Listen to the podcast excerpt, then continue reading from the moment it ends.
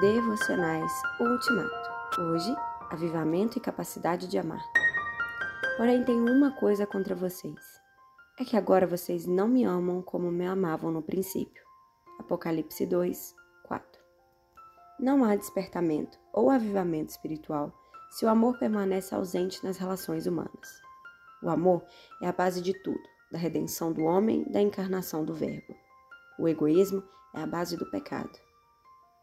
Ainda que eu distribua todos os meus bens entre os povos, e ainda que entregue o meu próprio corpo para ser queimado, se não tiver amor, nada disso me aproveitará. 1 Coríntios 13, 3. O amor real leva a atitudes concretas de serviço aos de dentro e aos de fora da comunidade de fé. As qualidades de zelo, ortodoxia e fidelidade não podem estar desacompanhadas de amor.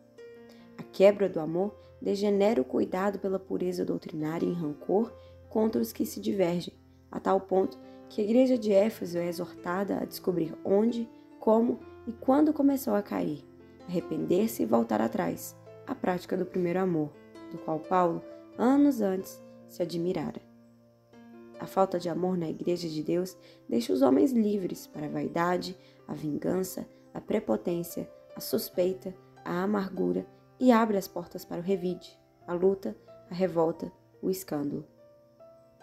Uma visitação especial de Deus nos aproximaria da conclusão de que toda fraqueza e decadência na igreja tem por motivo inicial a falta que se exprime nas palavras: abandonaste o teu primeiro amor.